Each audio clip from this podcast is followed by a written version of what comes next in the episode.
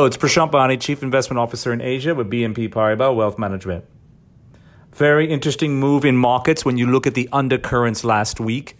We had a rise in real yields, which led to an unwind in some key trades. The catalyst was the announcement by Russia of a vaccine. Of course, it needs to be more widely tested before being and, and rolled out.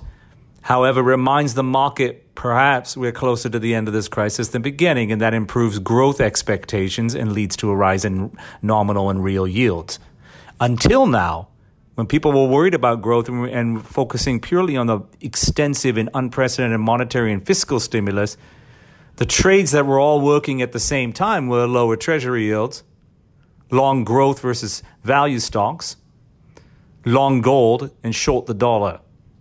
Of course, we saw a reversal in some of these trades last week. For example, gold had overshot the fall in real yields and had a moderate correction. But interesting week, it closed out even with higher yields, people bought gold at the end of the week.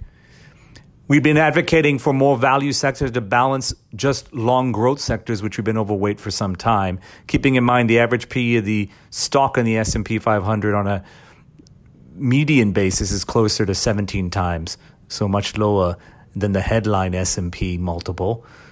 And the tech stocks, of course, have performed very well, but they did beat expectations, have net cash, have better earnings growth than 2000 uh, and their business models are flexed to COVID in terms of penetration. But what we would aggregate investors is to focus on a barbell strategy, not one or the other. The timing of a vaccine will be imprecise, but we know eventually, likely, there'll be ones coming. This means equity performance will be more balanced between growth and value.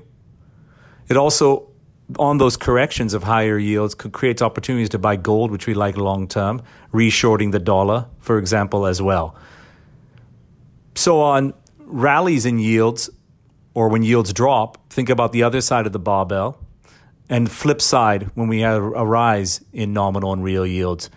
If you think of building your client portfolios in these terms, the portfolio allocation at the portfolio rather level rather than individual trades, it'll be much more effective in this market environment.